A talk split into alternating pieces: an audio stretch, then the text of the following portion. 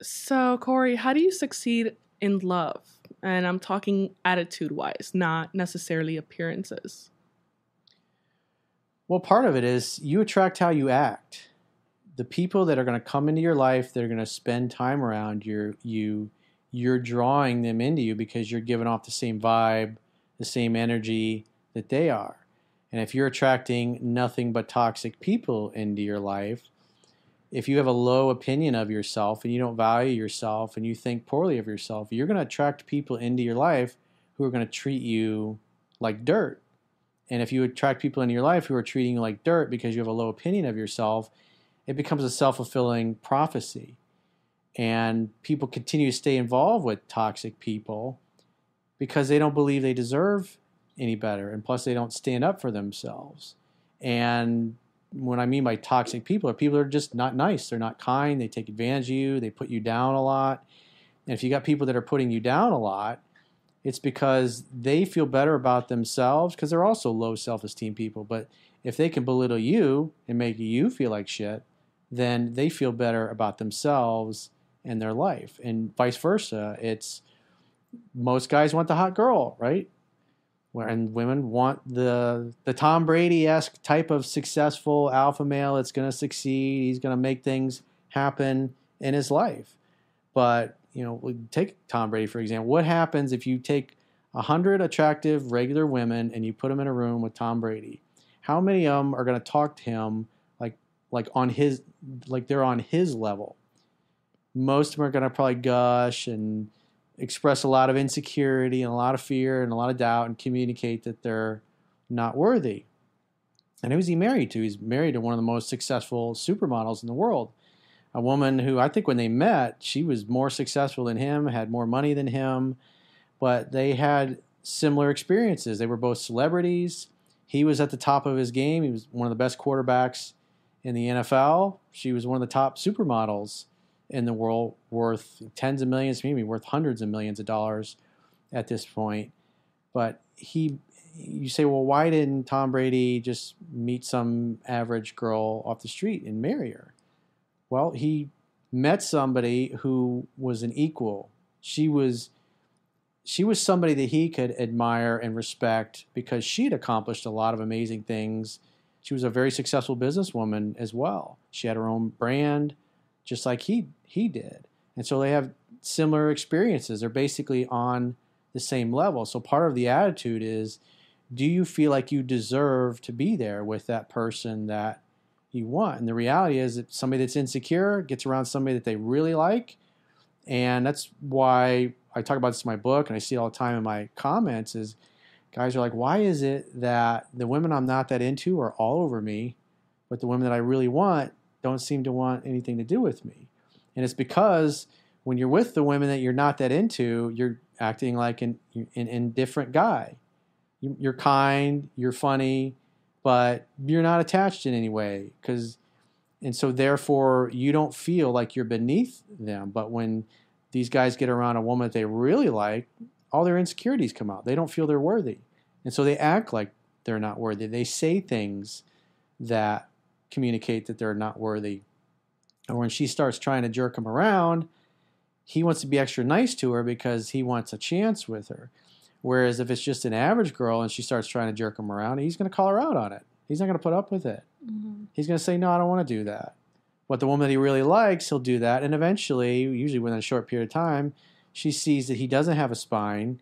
He's too nice to her. I know both of you have seen this where you go out with guys, you think they're confident, and then as you start trying to see where the boundaries and the barriers are and how strong he is, is he willing to stand up to you? Is he willing to say no to you?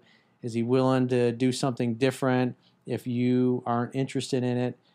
Versus a guy that has no confidence in himself. And if you say, I like red Corvettes, and after he just got done telling you that he his dream car was a blue Mustang, and he's like, ah, not, not, I don't like any kind of car. Even like those Corvettes, I'm not into those.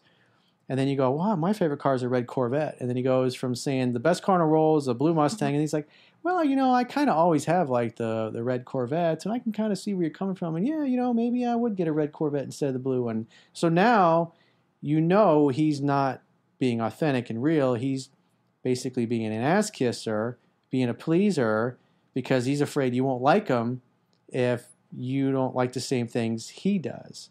Versus a man who's confident with himself, and if he likes blue Mustangs, he's going to say, I like blue Mustangs. And then you say, Well, I prefer red Corvettes. Red Corvettes are way better than blue Mustangs. Mm-hmm. A guy who's confident is going to, I think you're out of your mind. The Mustang is a much superior car. They have less problems than the Corvette has, or, or whatever. Or they're, they it got better lines. It's got a longer history, whatever it happens to be. It's unattractive a guy changing his opinions to match yours after he just got done telling you how his opinion or his view on something was set in stone. And then as soon as you tell him you're into something different, now he's changing his opinion to match yours because he's hoping you will like him. Or vice versa. You don't like girls who are going to be like, oh, yeah, I don't like coffee. Oh, I drink coffee every day. Actually, I like uh, macchiatos. Like, you wouldn't like to hear that. Yeah. Yeah, that's what I'm talking about. Yeah. And I think with the whole Tom Brady and his model, I agree. Like, you want to date date someone who's on the same level as you, not you reaching for the stars or being successful and then the other person has nothing going for them. Yeah. You know, it, they're not motivating you, they're not pushing you. You don't have someone to like look up to in a way, you know, like you want to date someone who you're like it's kind of a challenge in a way. Like they're doing so good, I want to be better, you know. And you guys want to keep pushing each other and you can't push someone who's like below you and they're they can't push you because they're doing way better than you ever have so i think it's good to be equals when it comes to dating someone I think you also have to be mindful too. It, it just depends on the person. Like if I can recall, I think it's the guy who acts in The Bourne Identity, Matt Damon, right? Mm-hmm. Uh, he actually met his wife. Um, she's just like a normal person. Yeah, person. she's, like a bartender, I think. yeah, she's she's not a celebrity or anything, and he still fell for her. So I feel that a lot of girls, when they see a guy like Tom Brady married to a I, I would say, supermodel, I would say regarding Matt Damon though is that she had her own opinions in her own mind. She wasn't just a doormat that laid down for him and did everything that he wanted. And she she had her own opinions and her own convictions, and she probably didn't give a damn that he was Matt Damon or he was. I don't know if he was that famous back then or not. But the point being is that he wouldn't have stayed with her if he didn't feel like she could go toe to toe, and she wouldn't tell him exactly what she thought. Mhm. I just feel like a lot of people do it based on looks. Like Tom Brady's wife is a supermodel, but what he admired the most from her was that she was successful. And as and she's to, his biggest fan and biggest cheerleader. She goes to all of his games. She's very supportive. Tells him how amazing she thinks she is. I don't know if you've ever saw the documentary, which I love, uh, Tom versus Time, which is great because you see a lot of their intimate interactions. Whether it's you know when he's driving to to practice early in the morning when it's still dark out, or at the games, or when he's getting all of his treatments done, or it's like she's his biggest fan and cheerleader, and that's what you want. You want a woman who is a ride or die with you that is into the things that you're into. question because i heard you say that in the previous video um,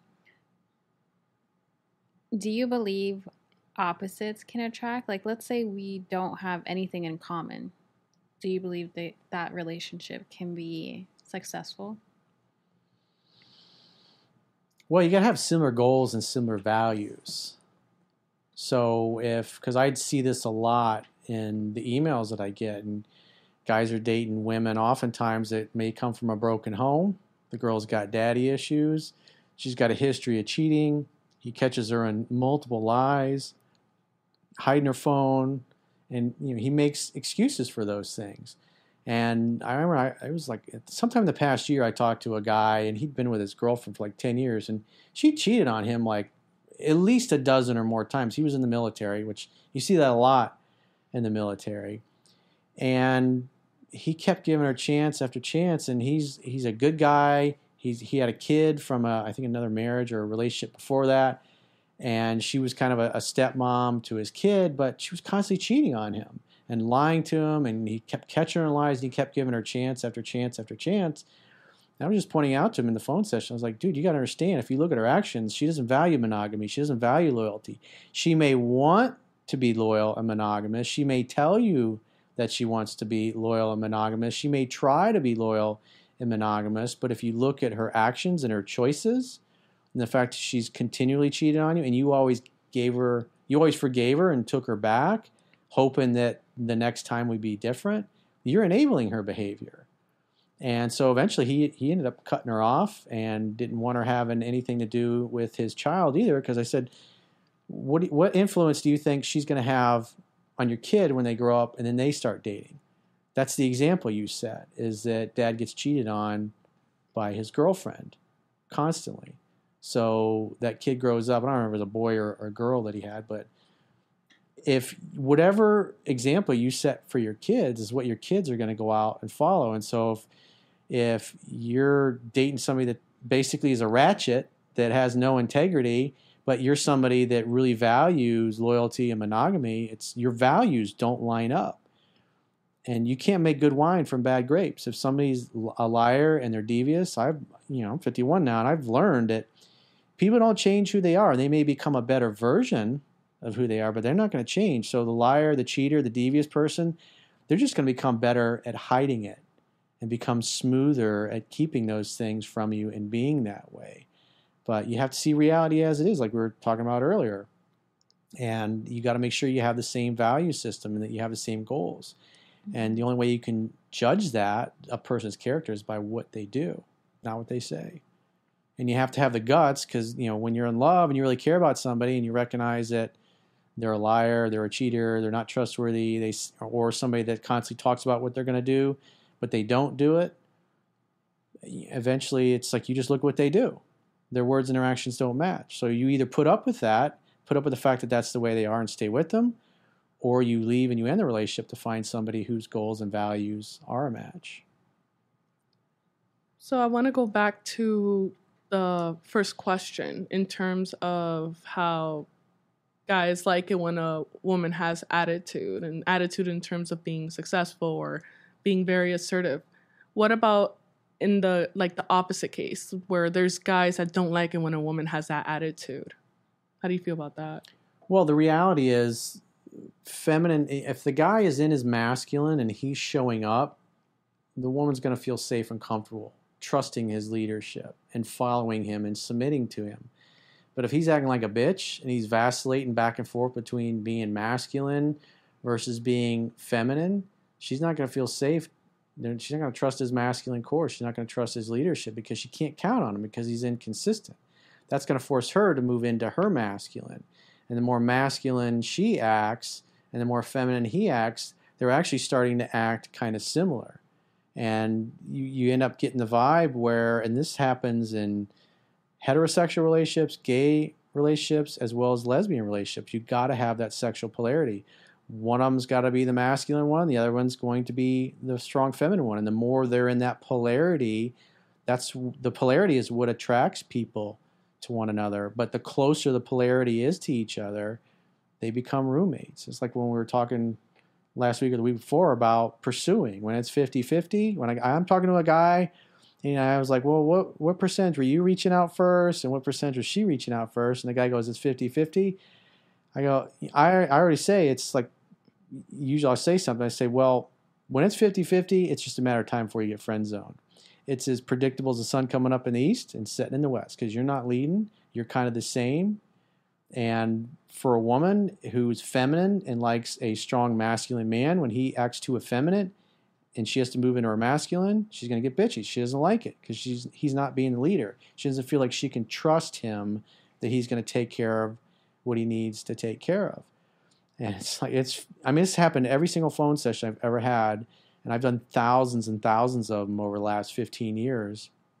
And when a guy tells me it's 50-50, then you know, when I say, well, it's you're you're gonna get friend zoned at that point. He says, well, wait, I'll get to that point. And it's mm-hmm. like, so it's so predictable. It's like once you understand human nature, then it becomes pretty easy to understand men and women why they do what they do. Well, without the strong sexual polarity, there's not going to be a strong sexual attraction, and the sex is not going to be there the guy's going to constantly be getting rejected because he's acting like a chick, basically. And she wants a man, not a boy or not another woman. Mm-hmm. No one wants a little boy. You don't want to teach a, a boy how to be a man. You already want him to know how to be a man so you can follow his leadership. Exactly. Mm-hmm.